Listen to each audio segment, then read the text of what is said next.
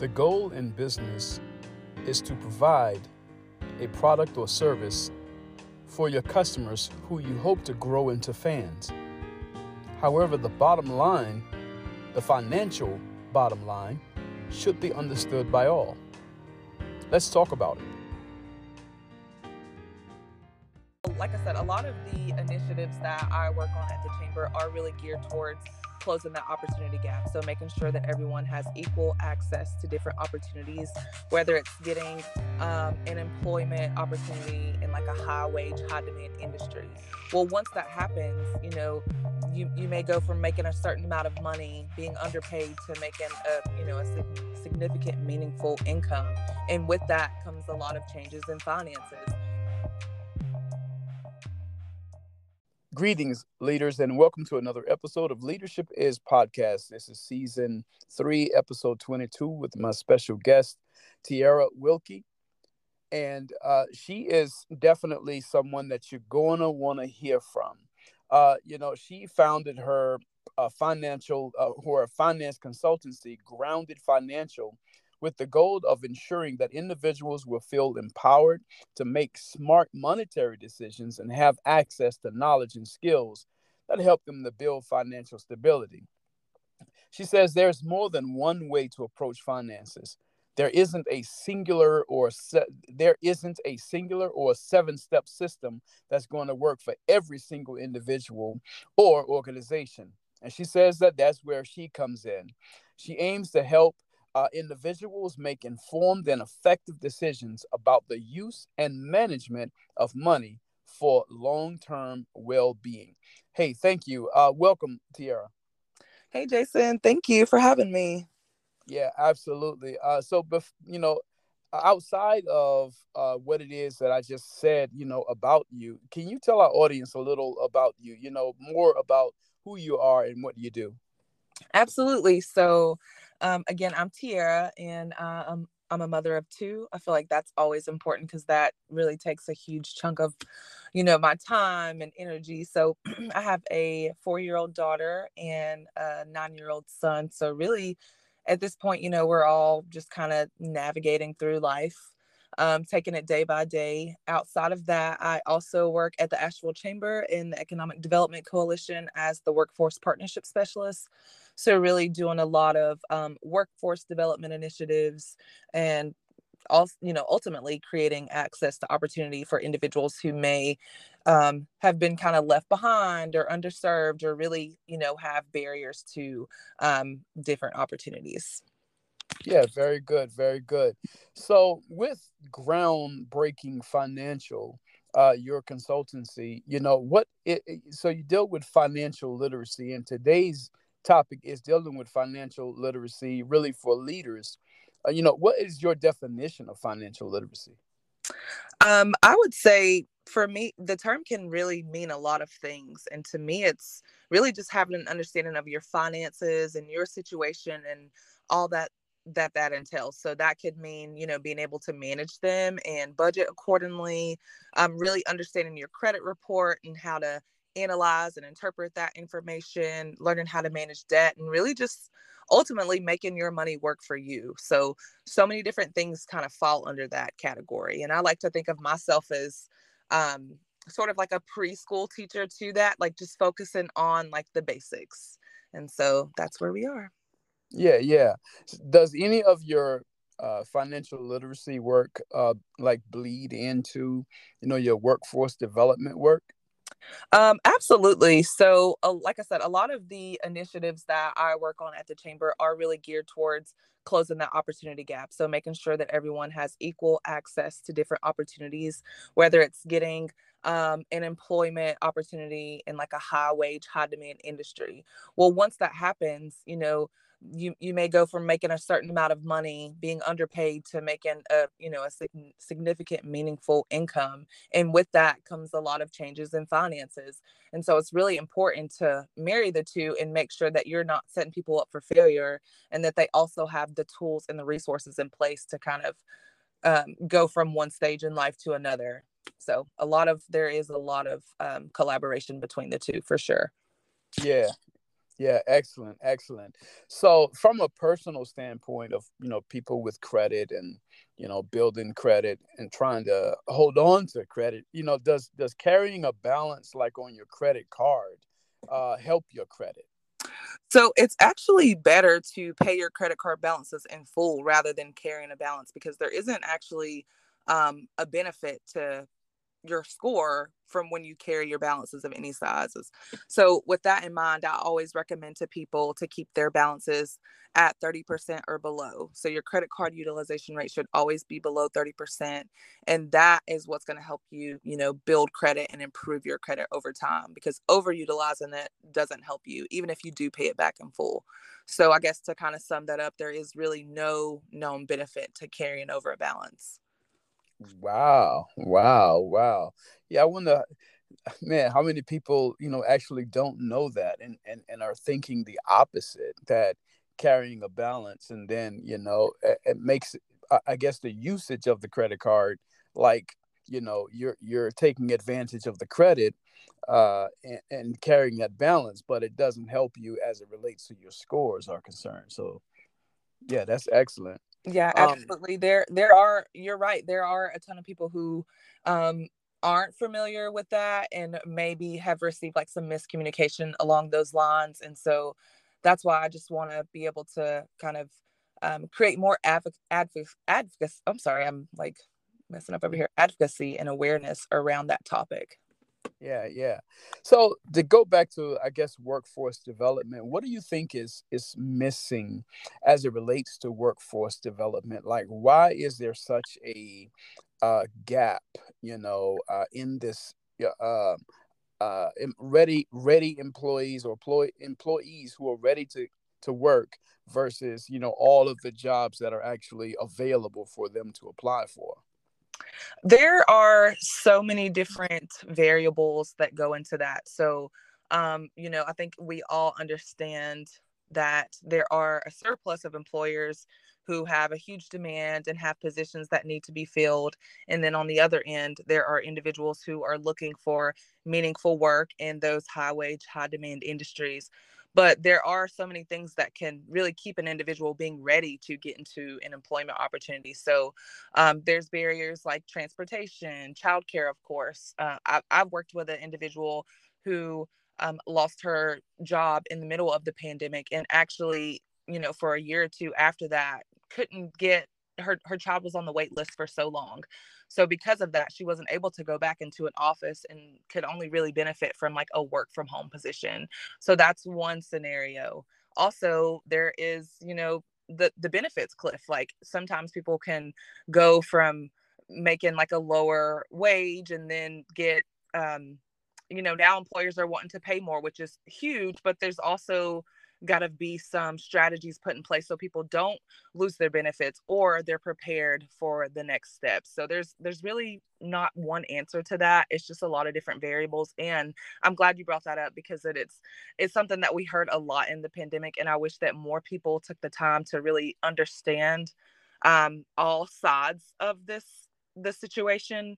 And um, another thing kind of come to mind whenever you said that i feel like there are so many resources that are available in the Asheville area, and so many people are doing the same things. So I think it would be helpful if we could come together and figure out, you know, who's doing this and who's doing that. And that way we can put our heads together versus there being so many different buckets of people trying to solve the same thing, if that makes sense. A lot more collaboration would also be helpful. Yeah, I've noticed that uh, the um, Land of Sky, when they put out these workforce development reports, uh, that you know there's a couple of things that are stopping people from applying. Like if you have over 25,000 jobs available, but roughly, you know, 9,000 people registered as unemployed just in, you know, this little area here. Um, you know, a couple of things, of course, number one is the benefits, um, because it's like, okay, let's raise wages, but then let's um, have a deficit in the in the in the in the benefits. But there's two other factors that play a part in why people are really not applying. It's uh, because of you know safety protocols for COVID nineteen, which was one that one is kind of you know dwindling down now because of restrictions and because of the vaccine but then number two which was really number one was what you mentioned was um, you know finding someone to to daycare you know i mean uh, finding someone to take care of the children for them while they worked. Um, w- w- including the other two which was the you know the covid uh, you know safety protocols and of course the benefits. And so yeah there's a lot of uh, opportunities that are in front of workforce development uh, you know in order to close some of these uh, the, these gaps as it relates to employment. So, yeah and and one other point to that i think um, it's also worth mentioning that you know covid changed everything. So you know people were able to work from home. People you know employers started raising their wages and all the things. And now there's there are a lot more opportunities and employers are willing to work with individuals depending on like experience and scheduling and things of that nature. Um, so it's it's really hard for someone to jump on an opportunity if the work environment is going to be toxic or if the culture isn't mm.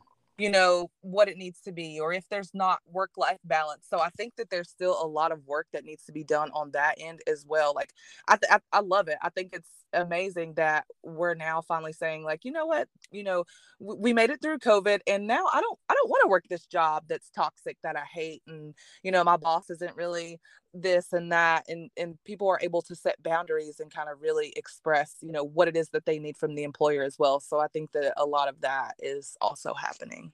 Yeah excellent excellent excellent.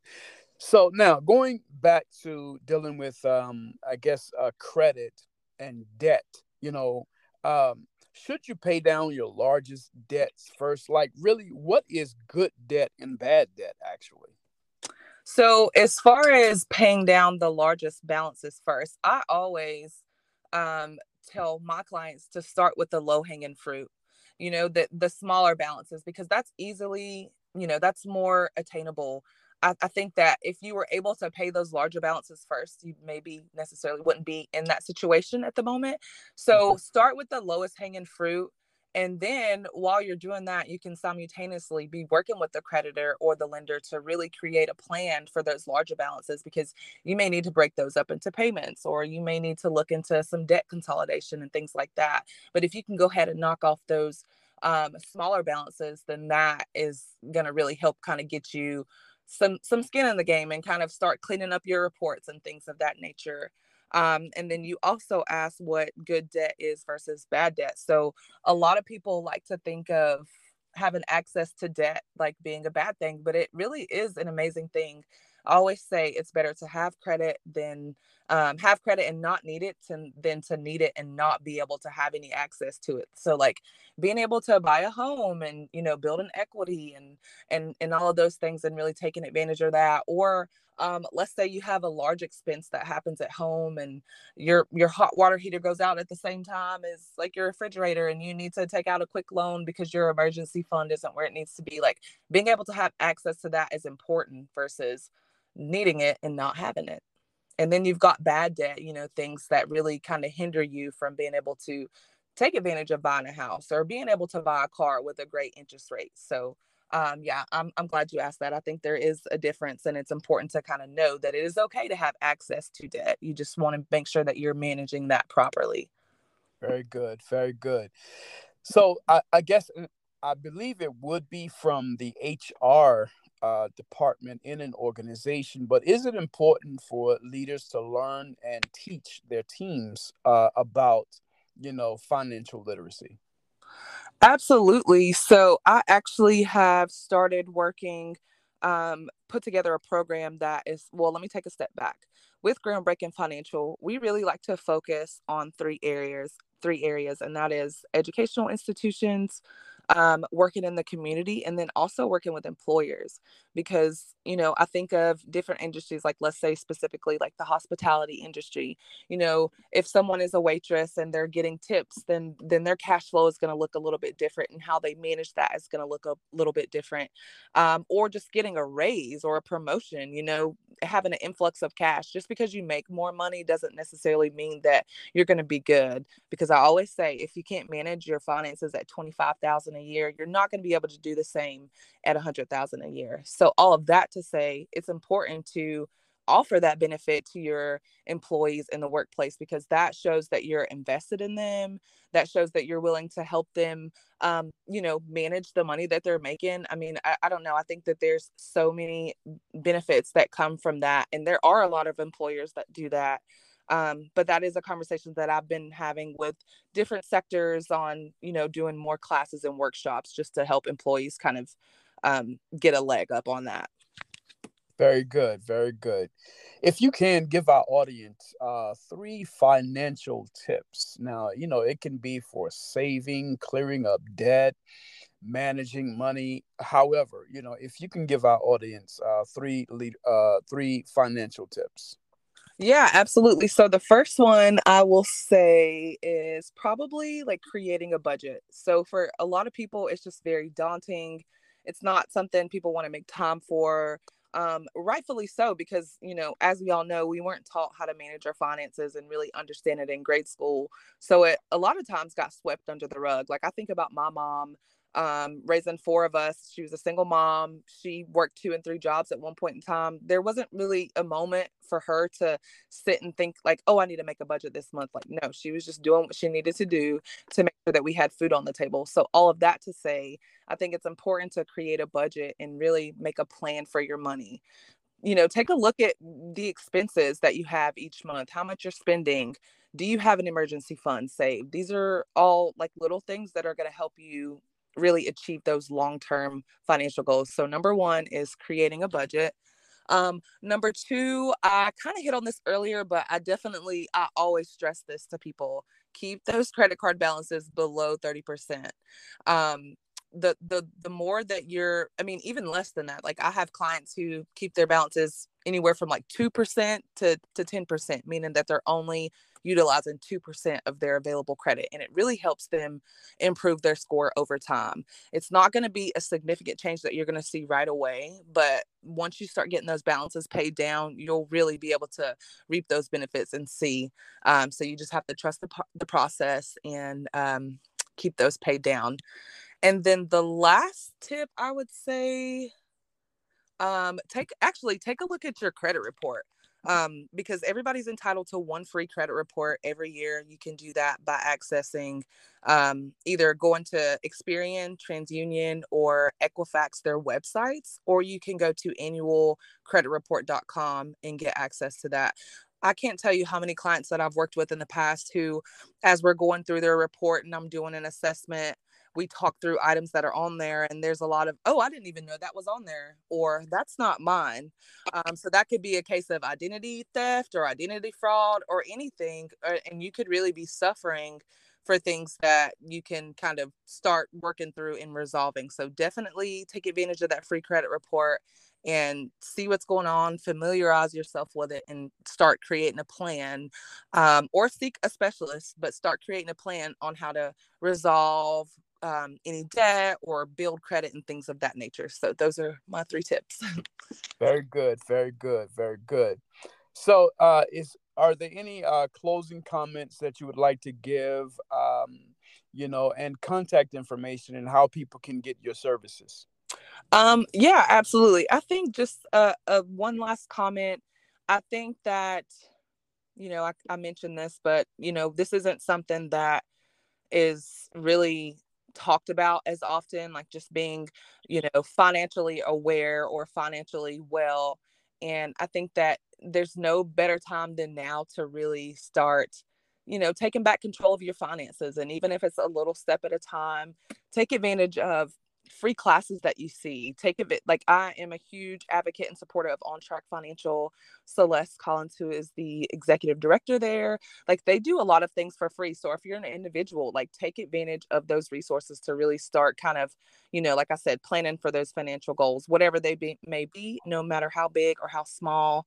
Um, I really like to focus on group classes and workshops. So again, working with employers, working in communities, and working with different schools because I want to you know, kind of reach people at a higher capacity. And so if you're interested in learning more, or if you are an organization that is interested in having some type of class or workshop at your facility or your institution, you can reach me at groundbreakingfinancial.com. You can also reach us on social media, Facebook, it's um, facebook.com slash groundbreaking financial. And then we are also on Instagram at groundbreaking financial. Very good. Very good. Well, the dynamic Miss uh, Tiara Wilkie has definitely been um, an honor to have you on the Leadership Is podcast. And just know that this door is always open for you. And uh, you take care. Thank you, Jason. Talk to you soon. Hey, greetings, leaders, and thank you for enjoying another episode of Leadership Is Podcast with my special guest, Tiara Wilkie. And she gave us three excellent financial tips, right? Leaders can use that. Number one is create a budget, number two is keep credit card balances lower than 30%, and number three is check your credit report or get a you know credit report, you know, credit check. Thank you very much, Tiara, for those excellent tips. Here at JM Leadership Development, our primary goal is to assist your organization to fill or build your leadership bench. If you would like to discuss uh, or have a discussion of how we can help you with that, please don't hesitate to reach out at 828 333 7234 or send us an email at thejasonmuhammad at gmail.com. And always remember leadership is influence and service.